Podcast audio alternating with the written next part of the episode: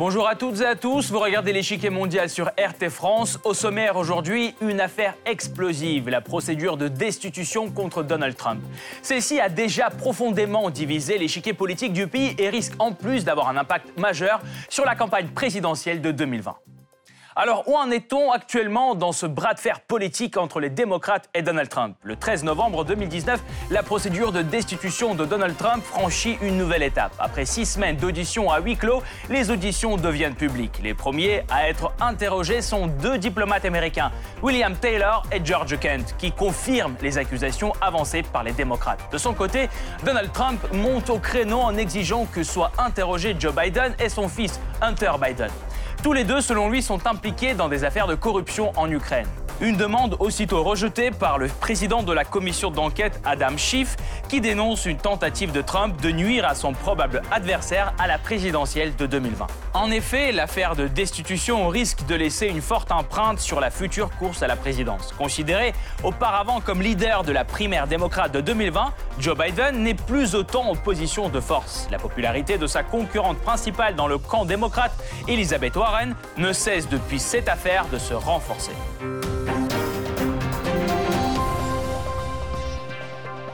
Mais avant de poursuivre, voici ce qu'il faut savoir sur le déroulement de la procédure de destitution aux États-Unis, c'est le Blitz. Pour lancer une procédure d'impeachment, la Chambre des représentants vote d'abord l'ouverture d'une enquête sur les infractions présumées.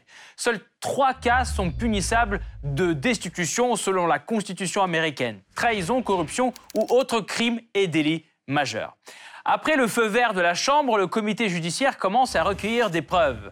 Étude des documents, audition des témoins et des experts. Voici les éléments clés de la procédure d'enquête qui se termine par la rédaction d'un acte d'accusation contre le président américain. Un par un, la Chambre vote sur tous les chefs d'accusation. Si la Chambre des représentants approuve au moins un point, la troisième et dernière étape est déclenchée, le procès au Sénat. N'ayant pas de règles de procédure exactes, cette audition finit par un vote. Si les deux tiers des sénateurs votent la culpabilité, le président est officiellement destitué, ce qui ne s'est jamais produit dans l'histoire américaine. Près de trois ans après son élection, Donald Trump fait face à la plus grave crise de son mandat. Accusé de s'être servi de sa position pour demander l'aide d'un pays étranger à des fins électorales, il fait aujourd'hui l'objet d'une procédure de destitution. Mais a-t-elle des chances d'aboutir? Car même si l'impeachment est approuvé par la Chambre des représentants, à majorité démocrate, le dernier mot reviendra au Sénat, contrôlé par les républicains. Afin de convaincre l'opinion publique américaine, les démocrates renforcent la pression. Ils initient notamment une série d'auditions à huis clos. Résultat, plusieurs témoins l'ont confirmé. Trump a cherché des informations compromettantes sur Joe Biden, son adversaire probable aux futures élections présidentielles. Face à ces accusations, Trump demande l'audition de Joe Biden et de son fils, qui sont tous les deux, selon lui, impliqués dans des affaires de corruption en Ukraine. Alors comment les démocrates réagissent-ils à ces réclamations? La conversation téléphonique entre Trump et Zelensky prouve-t-elle la volonté du président Trump de faire pression sur son homologue ukrainien?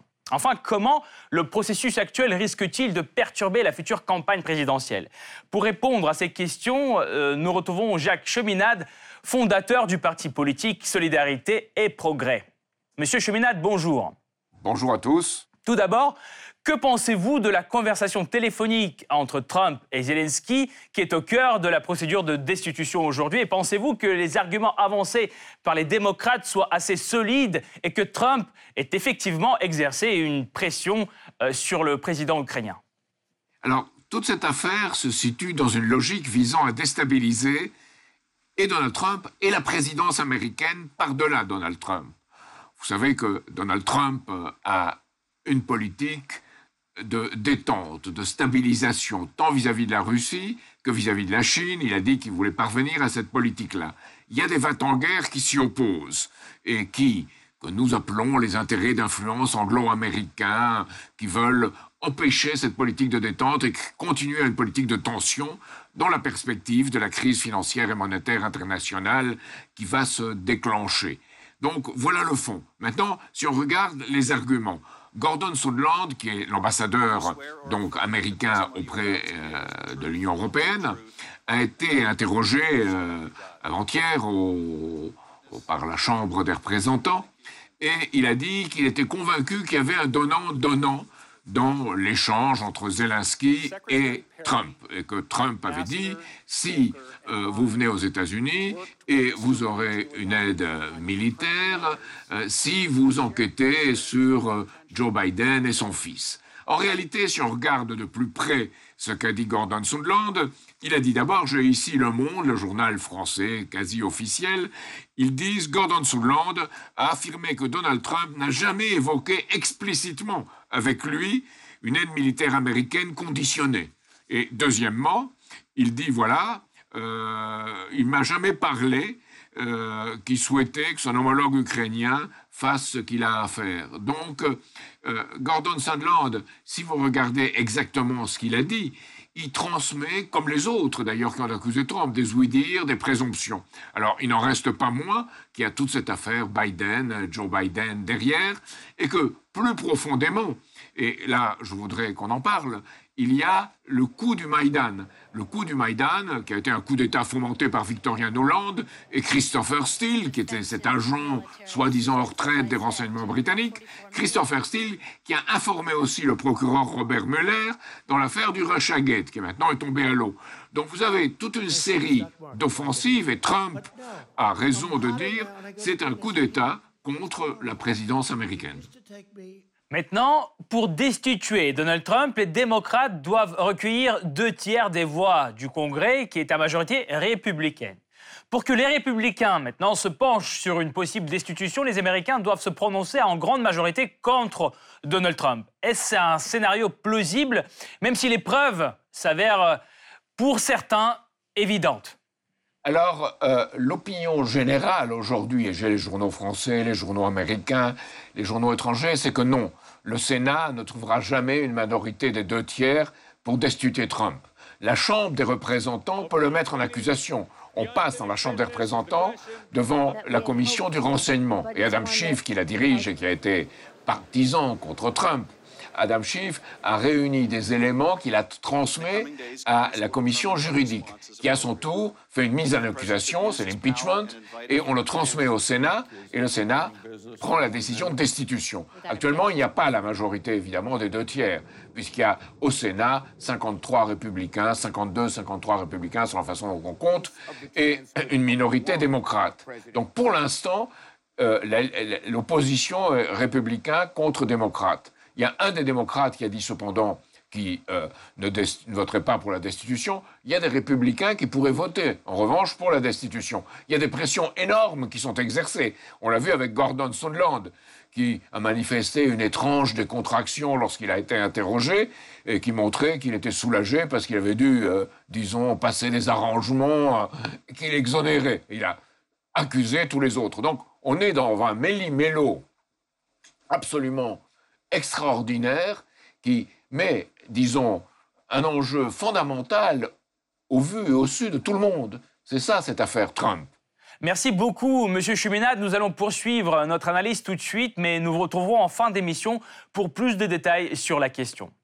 La procédure de destitution visant Donald Trump est entrée dans une nouvelle phase. Menée jusque-là à huis clos, les auditions devant les commissions d'enquête seront désormais publiques. Le 13 novembre 2019, deux diplomates américains, William Taylor et George Kent, liés à l'Ukraine, ouvrent le bal des témoignages sous l'œil des caméras.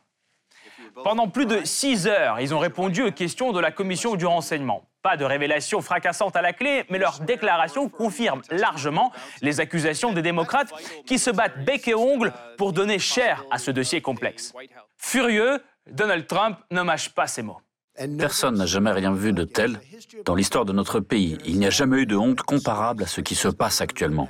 La destitution de Trump n'est pourtant pas un sujet nouveau. Depuis plus de deux ans, la possibilité d'un impeachment fait l'objet d'un vif débat chez les démocrates. Or, l'occasion de lancer un processus formel ne se présente qu'en septembre 2019. C'est à ce moment-là que la Chambre des représentants et le Sénat apprennent l'existence d'une plainte anonyme déposée auprès des services des renseignements. Les premiers détails voient le jour dans la presse les 19 et 20 septembre. Selon le Wall Street Journal, la plainte porte sur un entretien téléphonique entre le président ukrainien Volodymyr Zelensky et Donald Trump. Cette conversation s'est produite quelques jours après le blocage de plusieurs millions de dollars d'aide militaire destinée à l'Ukraine. Agissant dans son intérêt personnel, Trump aurait poussé le gouvernement ukrainien à ouvrir une enquête sur Hunter Biden, le fils de Joe Biden, son adversaire probable à la présidentielle de 2020. S'ensuit une publication du New York Times qui dénonce une possible tentative de chantage côté Trump, l'ouverture d'une enquête en échange du déblocage d'importants fonds d'aide américains pour l'Ukraine.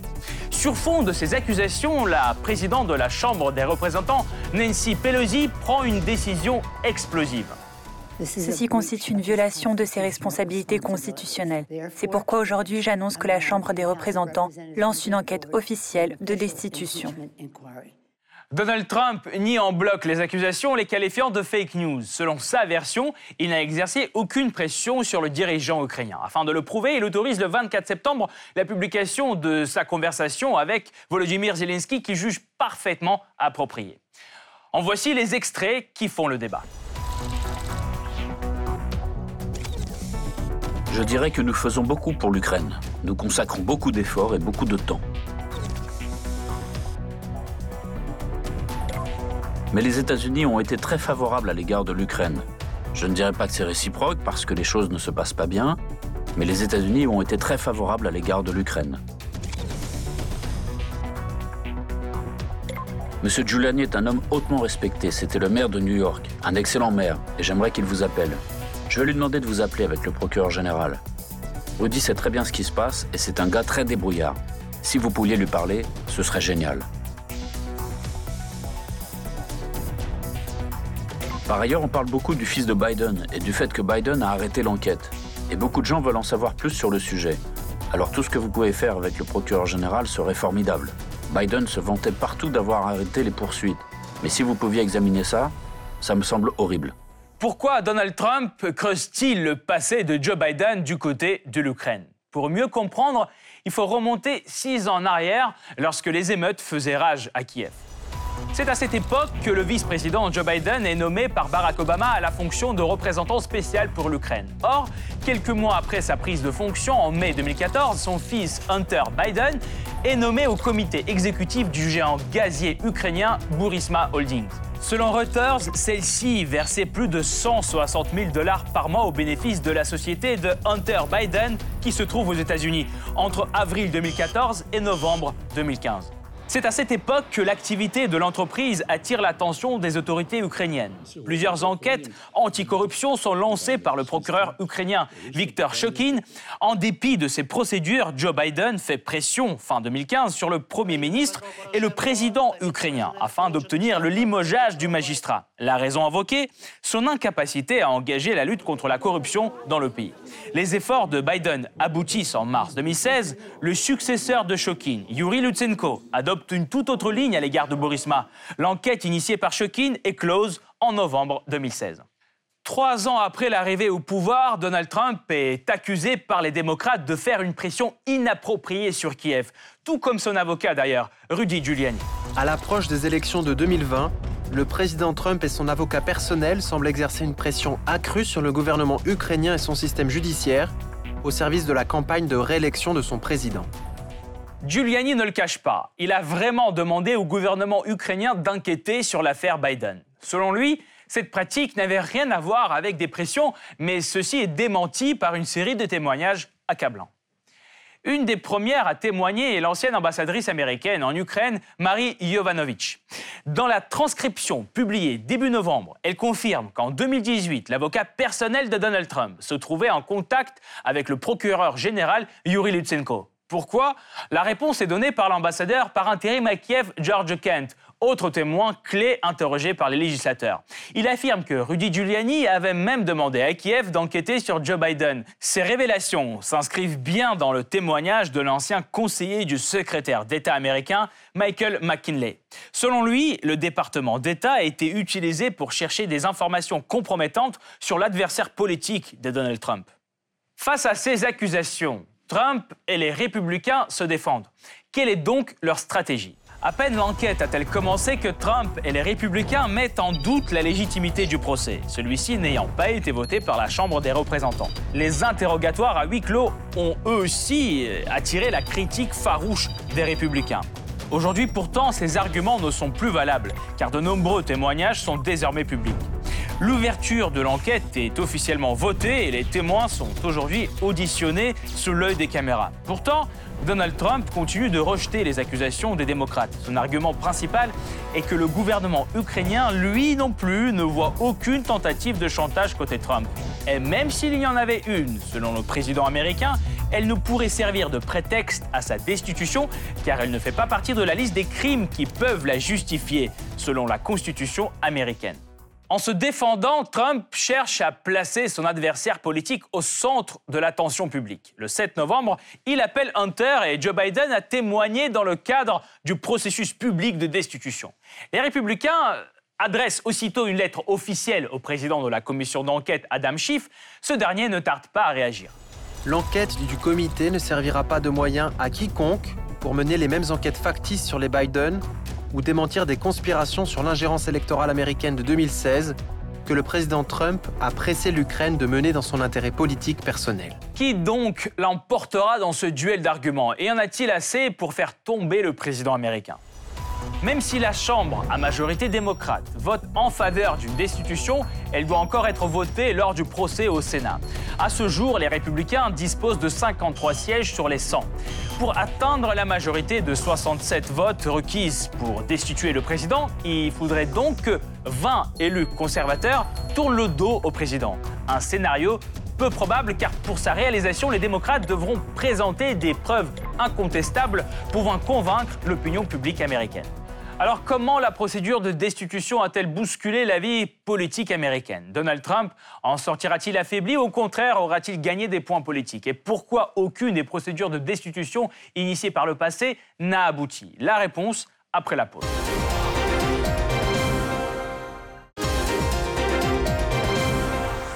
Voici plus de deux mois que Donald Trump a du souci à se faire. Les démocrates veulent aller jusqu'au bout dans la procédure de destitution, mais leurs efforts ont-ils des chances d'aboutir? Car pour l'instant, aucune des trois tentatives d'impeachment initiées par le passé ne s'est soldée par un succès. Seuls trois présidents américains ont jusqu'ici été menacés par une procédure de destitution. Le premier cas remonte au 19e siècle avec Andrew Johnson. Ce démocrate du Sud, qui était vice-président d'Abraham Lincoln, succède après l'assassinat de ce dernier en 1865. Dès son arrivée à la Maison-Blanche, les relations entre Johnson et le Congrès, à majorité républicaine, se dégradent. En effet, Johnson veut faire adopter des lois restreignant les droits des anciens esclaves, mais le Congrès s'y oppose farouchement. Les dissensions s'intensifient lorsque Johnson essaie plusieurs fois de limoger son secrétaire d'État à la guerre, Edwin M. Stanton, sans l'accord du Congrès. Celui-ci lance alors une procédure de destitution. Par la suite, en 1868, il est mis en cause par la Chambre des représentants. Mais lors du vote final du Sénat, le président évite de justesse la destitution à un vote près. Il reste au pouvoir et termine son mandat présidentiel, mais ne se représente pas aux prochaines élections. Il faudra attendre près d'un siècle plus tard pour qu'un nouveau scandale présidentiel éclate. En juin 1972, le président républicain sortant Richard Nixon est en pleine campagne pour sa réélection. Au même moment, plusieurs hommes tentent de mettre sur écoute l'immeuble Watergate, QG du camp démocrate à Washington. Nixon rassure les Américains, aucun membre de son administration n'est impliqué dans le scandale. L'affaire est étouffée et Nixon est réélu pour un second mandat en 1972. Mais quelques mois plus tard, l'affaire du Watergate refait surface grâce au travail d'investigation de deux journalistes du Washington Post. Face à l'emballement médiatique de cette affaire, le Congrès à majorité démocrate ouvre sa propre enquête et interroge des collaborateurs de Nixon. Par la suite, le Congrès conclut que Nixon et ses derniers ont effectivement tenté d'entraver la procédure d'investigation.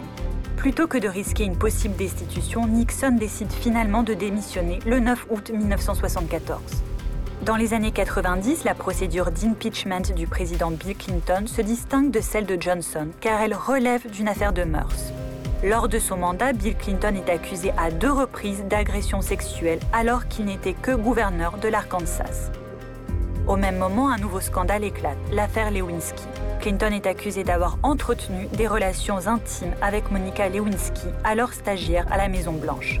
Initialement, Bill Clinton réfute avoir entretenu une liaison avec cette dernière, alors qu'il est sous serment. Quelques mois plus tard, il l'admet finalement la Chambre des représentants ouvre une enquête contre Clinton pour parjure et obstruction à la justice. Pour finir, il est acquitté le 12 février 1999 par le Sénat. Tandis que la procédure de destitution bat son plein, la présidentielle, elle aussi, s'approche rapidement. Malgré la controverse, le Parti républicain est quasi unanime. Il est prêt à soutenir la candidature de Donald Trump à près de 90%. Un soutien qui ne sera probablement ébranlé que par la procédure. Mais dans le camp démocrate, la course à l'investiture ne fait que commencer.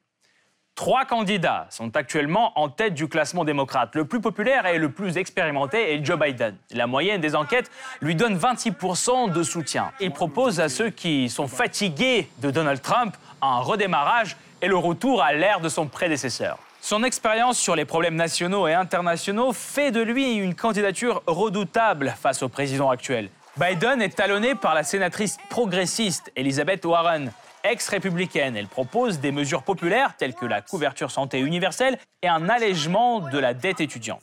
Pour les financer, elle veut imposer une taxe de 2% sur les grandes fortunes et n'hésite pas à étayer ses projets par des plans économiques détaillés. Son programme empiète d'ailleurs sur le terrain de prédilection de Bernie Sanders, troisième candidat le plus populaire. Opposant malheureux d'Hillary Clinton à la primaire de 2016, il mène campagne sur une plateforme socialiste enseignement supérieur gratuit, hausse du salaire minimum et d'autres mesures ciblant les inégalités. Voilà son programme de marque. À défaut d'une surprise venant de l'ancien militaire Pete Buttigieg ou de la sénatrice Kamala Harris, c'est ce trio qui se disputera la nomination démocrate. Mais si avant l'affaire ukrainienne, Joe Biden était vu comme le leader indisputé, tout pourrait bien basculer désormais pour lui. Déclenché exactement à la veille de la campagne présidentielle, l'affaire ukrainienne est aussi un danger sérieux pour le candidat Biden. Il est certain qu'une enquête sur la conversation de Trump avec Zelensky nuira à Joe Biden au fur et à mesure que des détails du travail de son fils chez Burisma Holding seront mis au jour. Effectivement, si Biden est toujours en tête des sondages, ses positions ont connu une chute sensible. Son avantage se rétrécit surtout en comparaison à Elizabeth Warren, qui gagne du terrain. Elle est installée confortablement à la seconde place. Son programme étant proche de Bernie Sanders, certains experts l'accusent d'avoir volé ses voix et ainsi affaiblir les positions des autres. Mais dans la présidentielle américaine, tout peut changer très rapidement. Par exemple, dans les États qui commencent les primaires, le New Hampshire et l'Iowa, les sondages donnent des résultats variés sur les candidats. Rien ne semble donc jouer d'avance. L'affaire de destitution n'influence pas seulement la popularité des candidats démocrates, elle peut aussi perturber directement le calendrier de leur campagne. Si la Chambre met Donald Trump en accusation, les auditions au Sénat nécessiteront la présence de tous les sénateurs. Et parmi eux, les trois favoris de la course à la primaire démocrate, Elizabeth Warren, Bernie Sanders et Kamala Harris. Ils n'auront donc pas le temps pour leur tournée électorale, les primaires commençant en février. Un avantage net pour Pete Buttigieg ou Joe Biden. Pourtant, les chances de ce dernier pourraient être gravement compromises s'il devait être convoqué au Congrès pour témoigner. Et si l'affaire de destitution bouscule les choses chez les démocrates, paradoxalement, elle n'a pas tant d'impact sur la popularité de Donald Trump. Depuis le début de l'affaire ukrainienne, le taux d'approbation de Donald Trump n'a fait que légèrement osciller. Début septembre, plus de 41% des Américains approuvaient son travail. Aujourd'hui, ce chiffre aussi autour de la même valeur. En ce qui concerne le soutien à sa destitution, le scandale ukrainien a bien fait basculer l'opinion de la majorité. La plupart des Américains sont désormais favorables à la destitution de Donald Trump, mais l'écart entre les deux reste très réduit. Même le début des auditions publiques au Congrès n'a pas affecté les positions du président actuel. Au contraire, selon certains sondages, il en sort renforcé. Et c'est justement le pari qu'il compte faire, dénoncer la nature politique du procès pour galvaniser sa base électorale. Le comportement scandaleux des démocrates a créé une majorité en colère qui votera de sorte que beaucoup de démocrates fainéants perdront leur siège en 2020. Ne vous y trompez pas. Donald Trump est sûr de lui, mais ses adversaires veulent avant tout briser sa dynamique évoquant de nouveau ses liens supposés avec la Russie. Même si le rapport de Mueller n'a pas fourni assez de preuves concluantes, Nancy Pelosi reproche à Donald Trump une collusion présumée avec Vladimir Poutine. Cette fois-ci, dans l'affaire ukrainienne. Ils combattent les Russes. C'est pour ça, je dis, que toutes les routes mènent à Poutine. Poutine a profité du gel de cette assistance militaire. Cette déclaration de Nancy Pelosi marque donc une évolution notable dans l'affaire ukrainienne que les démocrates cherchent à repeindre en affaire russe. Car Nancy Pelosi avait précédemment évoqué que la Russie était impliquée sans expliquer le lien ni le fond de sa pensée. Les mystérieux hackers russes vont-ils encore une fois se montrer coupables d'ingérence dans les affaires américaines? La stratégie des démocrates ne risque-t-elle pas de se retourner contre eux? Pour mieux comprendre les péripéties de la campagne présidentielle américaine, nous rejoignons Jacques Cheminade, fondateur du parti politique Solidarité et Progrès. Monsieur Cheminade, faisons le point sur les trois principaux candidatures démocrates, aux primaires démocrates. Biden, Warren et Sanders. Selon vous, qui a le plus de chances de gagner euh, ces primaires démocrates? Alors, Biden traîne trop de casseroles et dans les débats, il a montré euh, qu'il n'était pas à la hauteur. Il commet des fautes, des lapsus, il n'est pas à la hauteur. Donc, euh, reste Warren et reste Sanders. Sanders est considéré comme un socialiste, donc il ne réussira pas aux États-Unis. Euh, Warren, c'est différent. Elle a un certain talent. Elle a parlé de vrais problèmes, mais elle aussi s'est engagée dans quelque chose dont il fallait parler à un auditoire russe le Green New Deal, la nouvelle donne verte. Et cette nouvelle donne verte, c'est une façon d'accuser l'homme d'être un pollueur, un prédateur, pour masquer le combat ou pour enfumer les gens et masquer le combat essentiel contre les financiers et ce lobby militaro-financier, militaro-industriel, qu'il faut combattre comme ennemi prioritaire, selon moi. Alors on dit, on reporte ça sur l'homme qui dérègle le climat, qui fait euh, toute une politique prédatrice et destructrice. Et les Anglais, les services anglais ont financé Extinction Rebellion, ce mouvement-là. C'est officiel maintenant. Et son propre dirigeant a dit que l'Holocauste, c'était une connerie de plus. Donc il s'est complètement discrédité. Donc on a ces milieux-là qui ont trempé dans une idéologie, disons, qu'on peut considérer comme néo-nazie. Et ces gens-là ont eu une très grande influence dans le gouvernement Poroshenko. Maintenant, avec Zelensky, c'est différent. Mais que fera Zelensky? Et ce que disent certains observateurs américains, comme Stephen Cohen, il faut que Trump assure que Zelensky pourra poursuivre sa politique de paix avec la Russie. Alors on verra. Le 9 décembre, il y a la réunion entre Merkel, Macron, euh, Zelensky et Poutine. Euh, qui est le format de Normandie, oui. Dans le cadre de la groupe de Minsk et le format de Normandie. Et là, on verra. Et je crois que ça dépend de euh, Macron et de Merkel de réussir à calmer le jeu et d'avoir une autre politique. Donc ça influera, je vous dis ça parce que ça influera sur les élections américaines. Merci beaucoup euh, Jacques Chominade d'avoir apporté votre éclairage dans cette émission. Je rappelle, Jacques Chominade, fondateur du parti politique Solidarité et Progrès, était avec nous dans cette émission aujourd'hui. Merci encore. Cette partie-là n'est pas encore terminée. La semaine prochaine, une nouvelle partie vous attend avec d'autres pions sur l'échiquier mondial. À bientôt sur RT France.